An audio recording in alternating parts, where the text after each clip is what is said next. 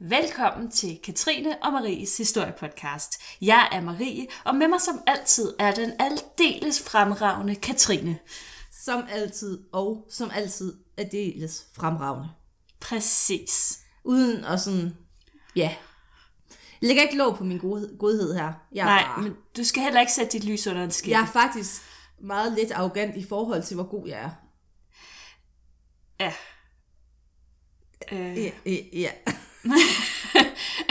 jeg, jeg ved ikke rigtig, hvad jeg skal sige. Men øh, vi, der går lidt D R K ind i dag. Ja, det er en dejlig dag, fordi at den står på anden verdenskrig. Uh, det er længe siden, vi har snakket om anden verdenskrig. Ja, vi prøver sådan at skøjte lidt udenom det, fordi at D R K har cirka snakket om alt det, der skal snakkes om to gange. Helst tre. Ja, altså, men der er også virkelig, det er imponerende, hvor mange dokumentarer om anden verdenskrig, man kan lave. Altså, der, der er jo, det er jo alt, alt. Hitlers frisør. Ja, ja, præcis. Altså, så, så skulle man ikke tro, man kunne komme længere ud. Men det kan godt være en topart, hvis man tager sig sammen, har D R K vist. Men han havde selvfølgelig også en imponerende frisyre og overskæg, der sikkert trængte til en del sådan lige, lige trimmet ofte. Børstet. Jeg forestiller mig, det skulle børstes meget. Ja. Sådan, fordi at, altså, der er jo nogle linjer, der skal holdes. Det er der. Det skal være, der skal være rette linjer. Ordnung muss sein über die Überlippe.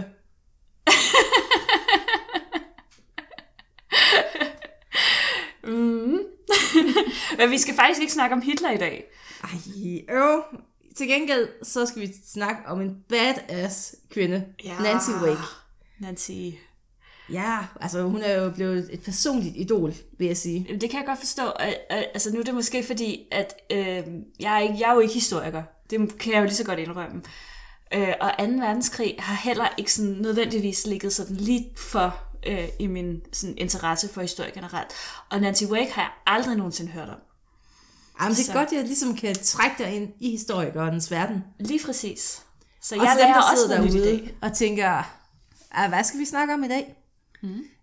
Nancy, hun opererede i Frankrig, og hun var en af de allieredes mest dekorerede kvindelige operatører. Vi skal tale om, hvordan den her unge australske kvinde egentlig kommer til Frankrig og bliver modstandskvinde, og sådan... kommer ret langt op i hierarkiet. Og også selvfølgelig, hvorfor hun var så fucking cool. Hendes kodenavn hos nazisterne var Den Hvide Mus. Under krigen, der gik hun fra at være en helt almindelig kvinde til en trænet dræbermaskine. Som alle hvide mus. Det er lidt Pinky og Brain-agtigt. Bare, bare bedre. Ja. Men inden at vi går videre med at snakke om Nancy, øh, så skal vi lige sige en lille smule. Housekeeping, tror jeg, man kalder det ude i udlandet. Øh, hvis I kan lide at høre øh, vores podcast her, så øh, vil det være rigtig dejligt, hvis I kunne gå ind og give os fem stjerner i den podcast-app, som I nu engang bruger. Det er en lille bitte ting for dig som lytter, men det betyder rigtig meget for os, fordi det gør os mere synlige, og så er der flere, der gider at høre øh, på os, eller finder os, når de åbner deres podcast-app. I kan jo øh, læse meget mere om, hvad vi laver, og øh, også høre sådan, øh, hvad hedder det, vores podcast-afsnit inde på vores hjemmeside w w w punktum historiepodcasten punktum d k, og I kan følge os på de sociale medier. Og med de ord, lad os fortsætte. Historie, yes. Yehi. Nancy, hun blev født på New Zealand i nitten tolv som den yngste i, den sø- i en søskenflok på seks. Da hun fyldte to år, der pakkede familien simpelthen kiwierne og flyttede til Australien, hvor faren kort efter faktisk forlod dem. No. Der er det knust efter sine lille Nancy's hjerte, og hun sad mange år og ventede på ham ved havelågen. Oh. Så det starter sådan lidt hårdt ud, vil jeg sige. Åh, oh. oh. ja. Stakkels lille Nancy. Ja. Motiveret af den her, sådan en, den her generelt ulykkelige barndom, og så også en arv på to hundrede pund fra sin tante, så forlod Nancy Australien i en alder af blot seksten år. Hun havde udviklet sig til at være en viljestærk, selvstændig og ikke mindst utrolig smuk ung kvinde, der ikke var bange for at tage skæbnen i egne hænder. Den her rejse, den bringer hende til Amerika, til London og til sidst Paris, hvor hun slår sig ned. Undervejs så lærte hun stort set sig selv at blive journalist, Fransk, det kunne hun egentlig heller ikke, men det lærte hun også sig selv. Det var ikke noget problem. Ja, når hun satte sig noget i hovedet, så virkede som, så, så gjorde hun det. Ja. Hun fik arbejde for en avis hjemme i Australien i nitten trediverne, hvor hun var europakorrespondent, så hun blev i Europa. Mm. Det var så i den her funktion som korrespondent, hvor hun tidligt fik et kig på de her nazister, og hun kunne på ingen måde lide, hvad hun så. Nej, det var der jo ikke særlig mange, der kunne, tror jeg. Eller også var der... Ja, der var... Der var det var mest dækkende. Ja. Det var bare super, super præcis analyse, det. Det samme, når jeg ser Marie, Pollesgaard. Marie, hold dig til arkeologi. Ja, det samme, når jeg siger Pollesgaard. Spændende, ikke spændende. Sådan. Nå, men øhm, hun, øh, hun fik set øh, sådan et tidligt glimt af de her nazister der i, i trediverne. Øh, og blandt andet på en tur til Wien, hvor hun øh, overværede en... En, at en jødisk mand, han øh, blev banket på åben gade af de her brunskjorter. Øh, hvad var det nu lige, de her brunskjorter var? Var det, det var sådan nogle... Øh... Det var sådan low-level nazister, der gik ja. rundt og var altså, mere eller mindre bøller. Det var bare sådan en fan, fangruppe i virkeligheden. Ja, som brugte nazismen som undskyldning for at slå for alt og andet stort set. H- hooligans faktisk, faktisk. Det er ikke sådan fodboldfans, der bare er nogle bøller. Yeah. Som bare er nazistfans i stedet for. Nå. Øhm, Nancy, hun begyndte at råbe skældsord efter de her nazister, og kom næsten også til at, altså hun kom næsten i kamp med dem, kom næsten op og slås med dem, ikke? Øhm, så allerede på det her tidspunkt, det her tidlige tidspunkt, er hun altså ikke særlig gammel, ved, der er hun allerede klar til at, øh, og har viljen også til at gøre modstand mod det her regime, som hun, som hun ser. Når Nancy ikke rejste rundt i Europa, så var hun hjemme i Paris, hvor hun faktisk elskede livet. Og hun elskede også livet ved den franske riviera, fordi hun var sådan, hun kunne godt lide det gode liv også. Mm. Og det var her, hun mødte sin mand Henri. Og han var jo sådan en del af det bedre borgerskab i Marseille. Hans familie, de havde, altså, de havde penge, de havde industri, og de havde butikker. Mm. Og lige pludselig, altså de faldt jo pladask for hinanden. Meget, meget fransk kærlighedshistorie. Oh. Og lige pludselig, så befinder hun sig i et liv i luksus. Altså hun er gået fra at have to hundrede pund til at have tjenere på meget kort tid. Det er vildt. Henris øh, familie, og især faren, øh, han var ikke specielt begejstret for den her alliance. Øh, de så hende som en protestantisk udenlandsk golddigger, øh, og som helt sikkert ville springe, øh, bringe skam til familien. Det, det, det kan man måske ikke fortænke dem i på sin vis. Hun kom jo trods alt øh, sydfra. Men jeg tror, at hun havde for mange ben i næsen til overhovedet at være at give en shit om det. Nancy, hun var på ingen måde skræmt, og hun svarede altid tilbage på deres kritik. Det er skønt, ikke? Ja, hun er simpelthen powerwoman. Totalt, totalt uopdragen. Jeg kan godt lide det. Ja. Den tiende maj nitten fyrre, der invaderede nazisterne den nordlige del af Frankrig. Det var faktisk en rimelig traumatisk oplevelse for franskmændene, fordi selvom man godt vidste, at de her nazister, de rystede med sablerne, så havde man jo egentlig siden første verdenskrig fået at vide, at altså, det kan jo ikke ske igen. Vi har bygget et forsvarsværk, som altså, det kan, det, de kan ikke komme forbi det. Deres tanks kan jo ikke komme rundt om det. Problemet var så, at nazisterne, de havde ligesom opfundet det her blitzkrig, så de kørte bare udenom. Det var... Ja, det var ikke ja. så rart, fordi... så lige pludselig så gik man fra at være uafvendelige til, at nu stod nazisterne altså i vores baghave. Mm. Verdammt. Ja. Og folk, de var sådan faktisk Mærte, lidt... vil de nok sige i Frankrig. Ja. Jamen altså, det, detalje. Og folk, de var, sådan, altså, de var sådan lidt i panik. Og Nancy, hun sad i Sydfrankrig, men hun brændte faktisk for at kunne gøre noget. Og blandt andet så tikkede hun sin mand om at få en ambulance, som man jo gør. gør. Fordi så kunne hun jo køre forsyninger ud til fronten og hente de sårede hjem. Og det bekymrede hende jo ikke under den her proces, at hun ikke havde kørekort. Det var bare en detalje. Det er jo en detalje. Hun havde lært sig selv fransk, og hun havde lært sig selv journalistik. Hun kan vel også lære sig selv at køre en ambulance. Hvor svært kan det være? Altså, come on. Vi skal lige huske på, at Nancy på det her tidspunkt bor i det sydlige Frankrig, og det er jo altså langt væk fra nazisterne, i hvert fald endnu. endnu. Ja, øh, der var ikke nogen krav eller forventninger om, at hun på nogen måde skulle involvere sig. Øh, men den her unge kvinde, hun kunne simpelthen ikke lade være. Og nu skal vi jo også snakke sådan lidt storpolitik. General Pétan, han, altså, han var jo sådan, han var egentlig en helt fra første verdenskrig. Mm. Men øh, da nazisterne kommer og banker på, og så tænker han, ved du hvad, det er nok lidt, at vi bare samarbejder med Hitler. Ej. Fordi han havde jo sådan lidt en drøm om at blive sådan landsfader for Frankrig. Ja. Mm. Og det kunne man jo gøre, hvis nazisterne satte en på tronen. Og det her, det knuser så altså Nancys patriotiske hjerte, og det pisser hende også rigtig meget af. Så hvem finder hun og mange andre franskmænd trøst ved? Det var jo General de Gaulle, som var flygtet til London. Og han var egentlig ham, der sådan organiseret franske modstander bliver samlingspunkt. Fordi han havde jo ingen intention om at lade Frankrig i stikken. Mm. Nancy blev langsomt trukket ind i den rigtige modstand af en skotte, som hed Ian. Han øh, organiserede den, øh, den lokale modstandsbevægelse. Hun blev brugt som bud. Hun rejste meget i forbindelse med sit job. Øh, hun var smuk og havde høj status i samfundet, så hun var jo sådan set den perfekte, jeg havde det perfekte dække. Hendes mand var dog ikke sådan super begejstret for den her idé. Han mente jo ikke, at modstandsbevægelsen det var et sted for forkælede, temperamentsfulde kvinder, der snakkede for meget. Og Nancy, hun gav ham jo ret med ordene. Ja, så det er derfor, det passer perfekt til mig. Sådan. Yes. Og der er jo ingen tvivl om, når man kigger sådan på det udefra, at spændingen den passede hende rigtig godt. Hun var jo sådan set aldrig rigtig bange for at blive fanget under krigen. Hun var jo egentlig overbevist om, at hun kunne charmere sig og tale sig ud af alting. Det er ligesom dig.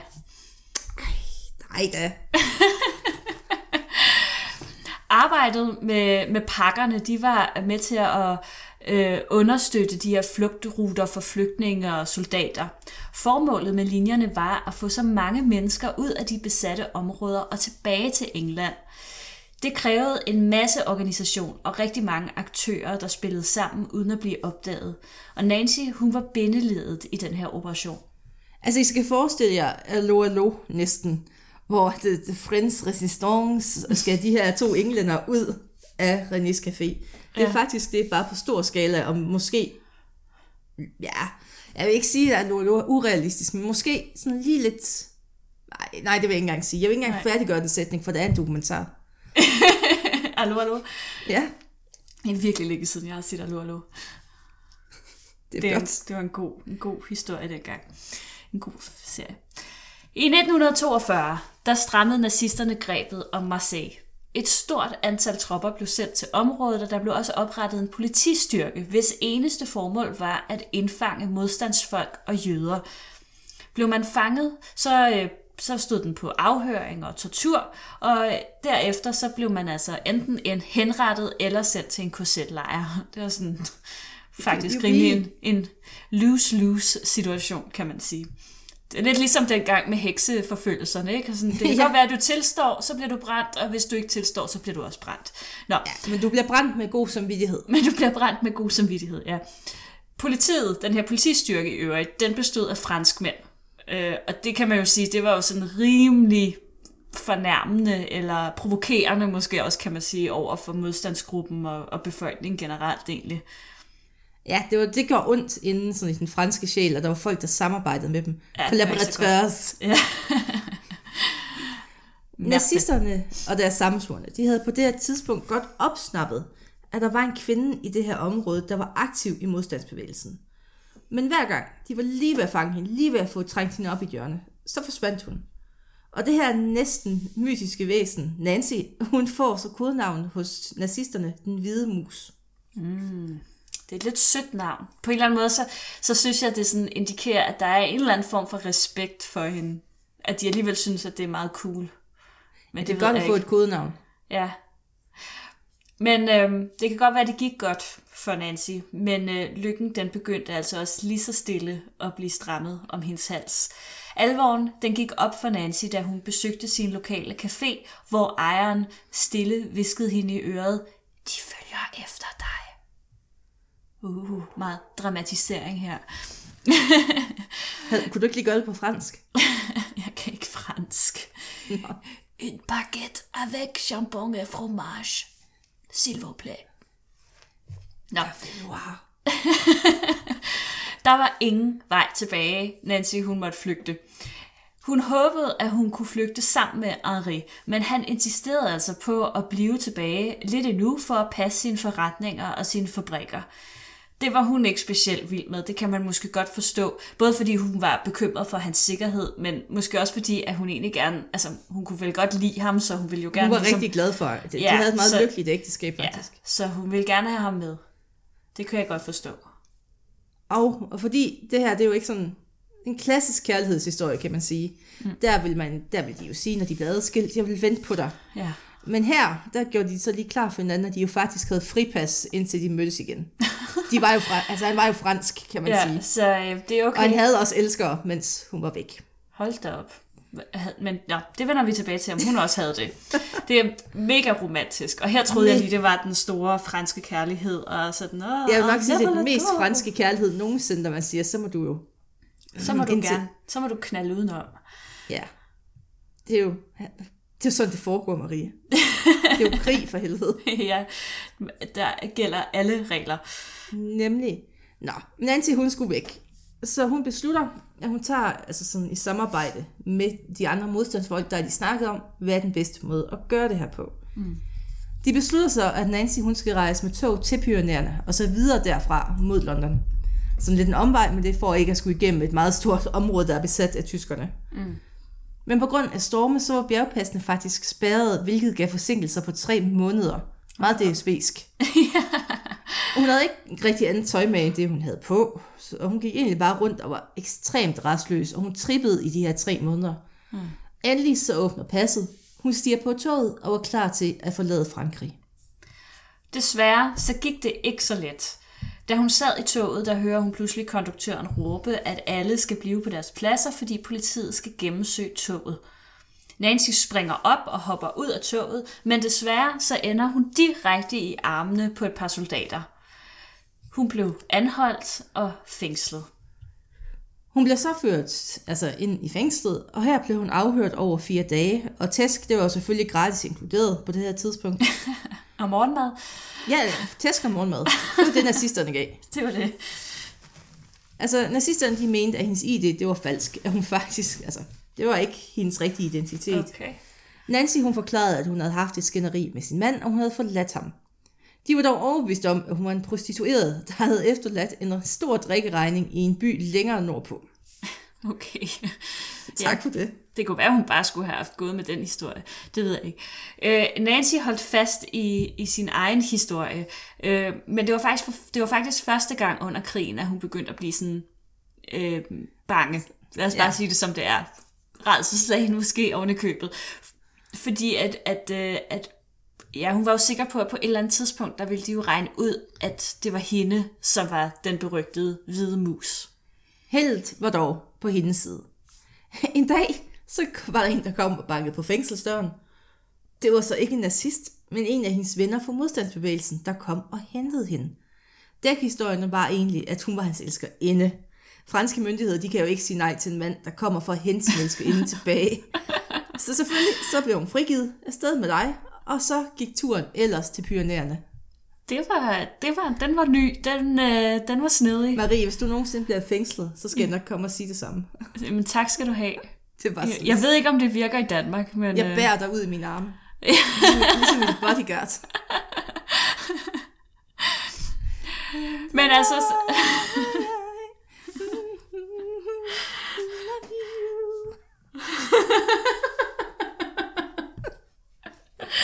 Fængslet. Det er meget smukt. Jeg får helt tårer i øjnene. Det kan jeg godt forstå. Og nu skulle man jo så tro, at øh, alt var godt, og Nancy var sluppet ud af fængslet.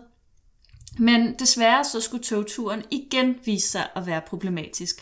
Fordi igen var der nogle tyske soldater, der forstyrrede den her rejse. Ej. Denne her gang er mega irriterende.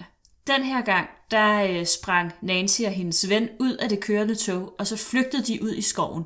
Under flugten, der tabte hun alle sine ting. Så hun var ligesom nøgen. Jamen altså, hun havde jo ikke noget, så bare sådan... Hun havde kun det tøj, hun stod og gik i, yeah. ikke? Altså, øhm, og i lang tid, der, der, ligesom, der pendlede hun rundt mellem forskellige gemmesteder, der hele tiden blev afsløret. Det var ret tydeligt for hende efterhånden, at der nok var en, en læk i inden for modstandsbevægelsen, og det endte med, at hun faktisk måtte gå hele vejen til England. Bortset fra der, hvordan hun lige skulle over noget vand. Bortset fra den engelske kanal. Der svømmede hun. Nej, det ved jeg ikke, om hun rygsvømmede. Nå. Nu er Nancy kommet til England. Og det synes jeg også lige sådan... Vi skal, vi skal lige kigge lidt på det først. Mm. Fordi at i England, der havde vi jo Churchill ved magten. Ja. Og hans drøm, det var jo, at man kunne organisere modstanden i det besatte Europa endnu bedre end hidtil. Altså hans egne ord lød, set Europe ablaze. Altså målet for de her modstandsfolk, det var simpelthen at gøre livet så surt for tyskerne som mm. overhovedet muligt. De skulle aldrig rigtig føle sig sikre, og man skulle blive ved med at ødelægge deres forsyningslinjer og alt muligt for at svække dem, inden de allierede skulle komme og sådan smide dem helt hjem ja. til Berlin. Det var derfor, at han havde oprettet den her særlige enhed, øh, som blev kaldt for, øh, jeg skal lige læse det højt, øh, Special Operations Executive. Yes. Yes, på mit bedste skoleengelsk. Den blev også kendt som uh, Churchills hemmelige hær, og det var sådan set folk, der blev trænet i at føre krig øh, med andre midler end direkte militære konfrontationer. Altså, det var sådan en guerillakrigsskole næsten. Ja, ja. Og, og, der, og der, øh, der endte Nancy faktisk, da hun, da hun øh, ramte London i nitten treogfyrre, der, der begyndte hun at blive trænet til at, at være en del af den her enhed. Den første del af træningen, den foregik op i Skotland, og det var benhård fysisk træning. Nancy, hun var jo en pige med ben i næsen, så hun klarede det faktisk rigtig godt. Længere sydpå, der lærte man så også lidt mere genting, hvordan man slår folk ihjel, blandt andet på stille, mange, altså mange specielle stille måder. Stille måder? Ja, nemlig sådan, at det skulle ikke sige bange, bange, men sådan, nej, okay. Hvordan man lige skulle stikke folk ned, så de ikke sådan skreg imens og sådan noget. Ja, okay. Meget spændende. Og også, hvordan man sådan sendte signaler. Mm. Og de var, meget, altså, de var meget tilfredse og imponerede over hende. Og hvordan vidste hun, at de var meget glade for hende? Det var fordi, at en aften, der brød hun lige selv ind, der hvor de har filerne, sådan, hvor de skriver deres, ja, det er gået godt i dag. Mm. Så gik hun lige ind og læste, lige for at være sikker på, at de var tilfredse, og så gik hun ud igen. Sådan. Ja, altså hvis man ikke får noget at vide, så man, må man jo selv, kan man det sige. Det må man, ja. Den eneste sådan rigtige udfordring, hun møder under den her træning, det var faldskærmsudspringning. Og det var fordi, at altså, altså nu kan jeg sige, altså, jeg kan måske spejle mig selv lidt i det her. Ja. Det var fordi, at dengang hun var barn, der har hun siddet op på taget af sådan en lade, og så har hendes søskende sagt, du, du må ikke hoppe ud, så brækker du benene. Ja. Og hvad gør Nancy? Hun hopper da selvfølgelig ud. Ja, selvfølgelig. Selvfølgelig. Og der, ja, så fik hun måske sådan en lille smule højdeskræk efter det. Det og du har siddet på et tag og hoppet ned. Ja. Jeg brækkede ikke benene, så jeg er bedre end Nancy. Oh, wow. Nå, hun var højdeskræk og sad i det her fly, hvor man skulle træne. Mm. Så vender hun sig lige om til sidemanden og siger, jeg hopper nok ikke af mig selv, så du er lige nødt til at skubbe mig ud af flyet. Okay. Han gjorde, hvad han fik besked hun på, er... og så var det problem løst. Hun er så badass, altså hold nu op. Mega sej. Der er delt ikke nogen, der skal skubbe mig ud af en flyvemaskine. Vi kan springe i tandem, Marie. Hvad siger du? I tandem, ja. Åh, det kunne være yndigt. Jeg ville skrige hele vejen ned, tror jeg. Ja. Det ville være fantastisk. Mm. Nå, men uh, Nancy, hun bestod selvfølgelig uh, faldskærmstræningen, og så var hun ellers klar til at blive sendt hjem til Frankrig med luftpost. Opgaven var, at hun og hendes radiooperatør han, øh, skulle slutte sig til en lokal modstandsgruppe og hjælpe med at organisere og træne folkene og udvide operationerne. Generelt var beskeden fra London, at agenterne de skulle være føjelige og høflige over for deres franske værter. Men Nancy, hun gik jo som sædvanlig sine egne vegne, og hun var præcis lige så stædig, hissig og rapkæftet, som hun plejede at være. Hun løb så hurtigt ind i et, sådan et mindre problem. Fordi under udspringningen, så var hendes radiooperatør, altså han var ikke rigtig faldet ned det samme sted, som hun var. Damn. Og det er et problem, fordi at, altså, det vigtigste redskab, de havde med i felten, det var deres radio, så de kunne ringe hjem til London. Mm. Altså deres job var jo ligesom at få ammunition ud til de her mennesker, information til at kunne organisere dem. Ja. Uden radio, så var der jo ikke rigtig noget, hun kunne tilbyde. Og det betød jo så også, at den lokale modstandsbevægelse, de betragtede hende altså mere eller mindre som ubrugelig og en klods om benet. Jo. Et andet mindre problem var, at Nancy på ingen måde kom godt ud af det med gruppens leder. Det var det den arabkæftethed der. Ja, han skulle da ikke komme og sige noget til hende. Altså. Det gik faktisk så vidt, at de i gruppen besluttede at dræbe hende. Altså så, det er alligevel også... Hun har nok været en mundfuld. Øhm, og, og så ville de tage hendes penge og hendes udstyr. Desværre for modstandsgruppen, så overhørte Nancy altså den her samtale, og så hun var forberedt på at slå først, hvis det blev nødvendigt. Heldigvis så kom det aldrig så vidt, fordi radiooperatøren, han, han kom endelig og, og, og altså kom endelig tilbage til gruppen, eller støtte sammen, hvad hedder det? Støtte til. Støtte til, tak. Øhm, og lagde en dæmper på de her konfrontationer. Radiooperatøren, han hed Dennis Rake, og hun kaldte ham Den Den. De var venner tilbage, sådan fra London. No. Og han var sådan en åbenlyst homoseksuel mand. Og den, okay. Altså, det så man jo ikke så tit. Det var faktisk ulovligt. Ja, i, det var, i England i hvert fald. Det var... Ja. Hun tog det jo egentlig med ophøjet ro, at han var homoseksuel. Og han, hun mm. værdsede egentlig mest deres venskab. Ja. Og sådan meget progressivt tænkende af hende. Meget. Og de fik så etableret en radioforbindelse hjem til London, og de bestilte store mængder våben. Og på den her måde så blev forholdet til modstandsbevægelsen sådan løst op. De begyndte at blive gode venner, og hun blev efterhånden sådan one of the guys. I den forbindelse var det jo heller ikke ligefrem et minus, at hun også kunne få alkohol leveret med våbne, og at øh, hun kunne tåle at drikke ret store mængder alkohol. Det er en ret vigtig kvalitet, når man skal være one of the guys, tænker jeg. Det er altid øhm, godt. Det er altid godt, fra. Fordi ja, det er det. Og selvom i disse ligestillingstider, der er det selvfølgelig ikke bare... No. Hun øh, nød tiden som ene kvinde. Der var ikke andre kvinder i den her modstandsgruppe, eller var det bare, fordi hun var single? Det ved jeg ikke. Der var ikke så mange kvinder i gruppen, så hun sad bare Ej, nød. Så hun var al opmærksomheden, og hvad det nu end medførte øh, gode ting og sager, men øh, hun indledte altså aldrig et forhold til nogen af de her andre folk i modstandsgruppen, trods det her fripas, øh, som hun jo havde aftalt med Henri. En god pige. Mm. Nå, krigen den forløber jo, som den gør. Og i starten af nitten fireogfyrre, der ændrer Special Operations rollen sig. Planen var nu simpelthen, at man skulle have så mange våben ind i Frankrig til modstandsfolkene som overhovedet muligt. Og det var jo en del af forberedelsen til D-dag, for der spillede modstandsbevægelsen også en vigtig rolle. Mm. Deres rolle var, at de skulle bremse tyske tropper, der sådan var på vej til at hjælpe op i Normandiet, efter D-dag var gået i gang. Mm. Så det var jo bare om at sørge for, at veje blev sprunget i luften, og jernbaner og alt muligt. Så det var sådan det, de forberedte sig på at kunne, og de gik sådan og luskede rundt ude i landskabet for at se, hvor skal vi springe ting, og hvor kan vi lægge fælder. Det var sådan, så fik de tiden til at gå. Og så... Lige pludselig, så blev det go time. Den sjette juni fireogfyrre. Det var simpelthen det, de havde ventet på og trænet til. Nancy stod i spidsen for operationerne og havde stor succes med at ødelægge vigtige broer og jernbaner og veje og den slags. Nazisterne, de tog det ikke så pænt. De fangede nærmest ingen modstandsfolk, så i stedet så begyndte de at afreagere på civilbefolkningen.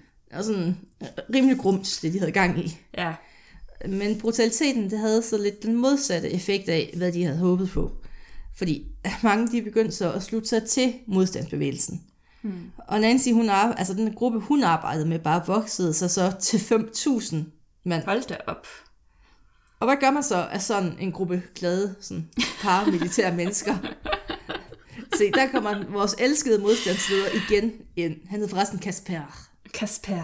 Kasper er meget fransk. Mm. Han tænker, at vi gemmer dem da på et plateau i bjergene. Altså, altså sådan på en højderyg. Og det yeah. var, altså, de, de var jo den perfekte skydeskive for tysk artilleri. Og Nancy, hun var jo rasende over den her beslutning.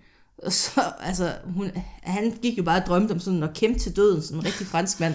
Mm, der, der er franske stolthed, så bare... Ja, tænkte ikke rigtigt på de andre, men bare sådan, ja. Nu skal vi ud og slås. Dø som martyr, eller sådan et eller andet. Ja. Uh, Nancy, hun ville på ingen måde vente på, at tyskerne kom, og hun valgte at flygte. Desværre så blev hun, som så mange gange før, afbrudt i sin flugt. Nancy havde taget en bil og sat kursen mod et aftalt safehouse, men under turen der blev hun angrebet fra luften og tvunget ud af køretøjet. Og nu befandt hun sig altså alene i en skov midt i en krigszone. Lige i det her øjeblik, der kunne hun ikke altså, sådan, bruge sin skønhed og charme til at komme forbi nazisterne. De var jo ligesom i krigsmode nu. Så hun var jo tvunget til at bruge sin træning. Først og fremmest, så kunne hun ikke rigtig lade sine modstandsfolk i stikken. Det er jo også reflekteret dårligt på hende, hvis det var. Ja. Lederen, han havde jo lige vist, at han ikke ville lytte til hende eller til London. Så hvad gør man? Så fabrikerer man en falsk besked, der er underskrevet af en fransk general, der beordrer dem til at trække sig tilbage. Og gæt, hvem der fik travlt med at trække sig tilbage lige pludselig, da han får den besked. Fedt. Det var dog ikke uden tab. Det største tab var dog ikke egentlig menneskeliv, men at radioen, den endte sine dage. Den fucking radio. Der var, bare, der var ikke mere Radio hundrede F M. Øv, Øv. Hvor Radio Luxembourg. Operatøren, han var bange for at blive fanget af nazisterne, så han ødelagde både maskinen og koderne under kampene. Så endnu en gang stod Nancy altså uden sit allervigtigste redskab, da hun igen sluttede sig til den tilbagetrukne gruppe.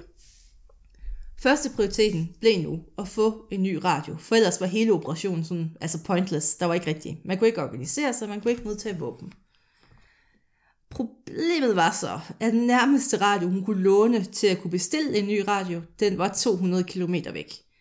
Og imellem dem og radioen, der var der lige en masse bjerge og kontrolpunkter med tyskere. Nancy, hun tilbød selv, altså, de havde jo altså... modstandsgruppen, de var sådan, det kan jeg ikke lade sig gøre, bla bla bla. Nancy, hun var sådan, det, så henter jeg den bare selv. Sådan. Så planen var, at hun ville cykle hele vejen, og hun ville bruge sit gamle trick, charme. Sådan der. Sådan til at komme igennem de her kontrolpunkter. Hun, hun er simpelthen så vild. Vi cykler bare to hundrede kilometer. Intet problem. Der var dog et mindre problem, faktisk. I øvrigt. Modstandsbevægelsen havde ikke nogen cykel. Man skulle tro, det faktisk var et mindre problem. Hvor svært kan det være at skaffe en cykel? Øh, de havde ikke nogen på lager, så hun måtte lige stjæle en først. Næste problem var så, at hun faktisk i øvrigt heller ikke kunne cykle. Øhm, men øhm, hun havde heldigvis rig mulighed for at lære det på den lange tur gennem et ret besværligt terræn. Ved hvert kontrolpunkt, der brugte hun så den berømte charme, og på den måde, der arbejdede hun sig altså tættere og tættere på målet.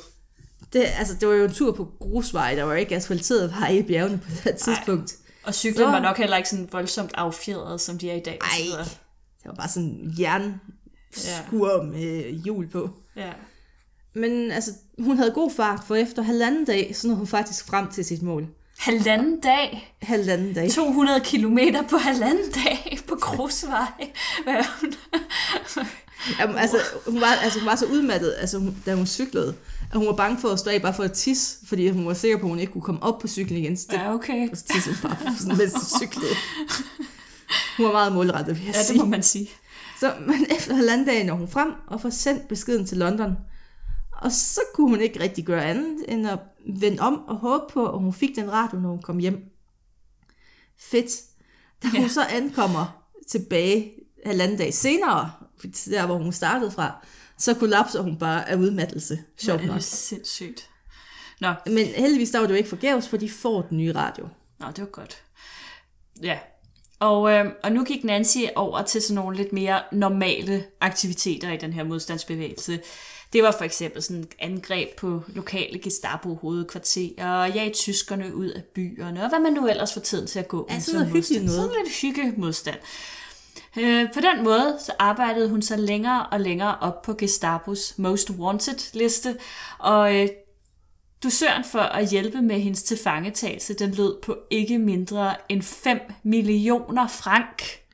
Det var mange penge dengang. Ja, vi har jo faktisk undersøgt det, cirka. Og ifølge en side, der hedder Historical Statistics. Så vi er ikke helt sikre på, ja, sådan hundrede procent. Men, men, nej, ikke, vi er ikke hundrede procent. Men, men sådan cirka, det lyder okay, at sådan i moderne danske kroner, så svarer det nogenlunde til sådan seks hundrede firs millioner kroner. Det var mange penge. Ja. Altså, så kan man jo så også sige, at tyskerne, de kunne bare trykke frank, som de ville. Det var, det var bare de, altså hvis man skulle have så mange, så trykkede de på trykmaskinen, så lidt inflation. Altså ja. Lidt inflation. Du sagde seks hundrede, jeg mener selvfølgelig seks millioner. Altså, ja. Det var kun fem millioner frank, det var ikke fem hundrede ja. Millioner frank. Du er så ivrig. Ja, men det er mig og tal. Tal er ikke mine venner. Mindst er du pæn. Ja. I femogfyrre, der blev hele Frankrig befriet fra nazisterne. Det startede jo egentlig med, at man sådan, folk slåede ud sådan af den nordlige del, og så, ja, det gik sådan lidt i hak. Mm. Men hvad nu? Fordi Nancy, hun havde jo faktisk fundet krigen ret spændende, og hun kunne jo godt lide det her liv. Og hvor skulle hun så gå hen for at få sin kick? Hmm. Hun kunne jo egentlig bare gå tilbage til sit normale liv. Eller, det var så ikke helt, som hun forlod det, for desværre finder hun ud af, at Henri, han ikke havde overlevet krigen. No. Han var egentlig kort efter, at Nancy var rejst, blev hun arresteret af tyskerne. Han var, og så blev han henrettet, fordi at de mistænkte ham for at arbejde sammen med modstandsbevægelsen. No. Og Nancy, hun var jo naturligvis knust, for hun havde ikke fået det at vide før efter krigen. Ej, hvor sindssygt. De havde ingen kontakt, efter hun rejste. Vildt. Ej, så har hun bare gået og troet, at det var i sin skønste ja, år. Ja, Dandia, hun bare kunne tage hjem til Marseille, og... Åh. Surprise. Stakkels Nancy. Ja. Nå, men... Øhm... Hun flyttede altså ikke hjem til Marseille, men så flyttede hun til London i stedet for. Og her blev hun tildelt The U S Medal of Freedom, George Medal, The Order of Australia og Badge in Gold, tror jeg den hedder. Ja. Ja, det er en masse ordner. Øh, og så fik hun sådan cirka alt, man kunne blive tildelt for tapperhed i Frankrig. Så vidt jeg kan forstå, så var der ikke mere krigstjeneste til hende. Hun, hun agerede ikke som spion nej, og den kolde nej. krig eller et eller andet. Altså det ved vi så ikke, det kunne hun godt finde på, tror jeg. Ja, det tænker jeg også. Men hvad vi ved, det var, at hun, hun døde først i to tusind og elleve i en flot alder af otteoghalvfems år. Ja. Det er... Altså man kan sige, i forhold til det farlige liv, hun har levet, der er... Der er det en høj alder. Jeg kipper på hatten for Nancy. Hun var, rimelig, hun var ret hun var, cool. Hun var del med cool. Hun var sådan en, som man godt kunne tænke sig lige at møde og snakke lidt med. Altså så, den, der har mødt hende, siger, at hun var sådan en rigtig rapkæftet type, og selv da hun var sådan en gammel, sød dame, så bare sådan, fuck ja. off. Ja, men det skal man nok også være for at kunne overleve og være så modig, som hun var. Jeg, jeg tror ikke, jeg, jeg tror bare, hun var sådan, det bare, det mega tog hun stille og roligt. Sej. Mega ja, cool. Mega cool. Hatten af for Nancy. Det må man sige. Så var så er dagens D R K-program over. Ja. Med de lidt ord. Anden verdenskrig. Ja, lidt anden, det er altid dejligt med lidt anden verdenskrig. Altid. Det er det, ja. Så øh, med de ord, der øh, slutter historiepodcasten for denne uge. Tak fordi I lyttede med.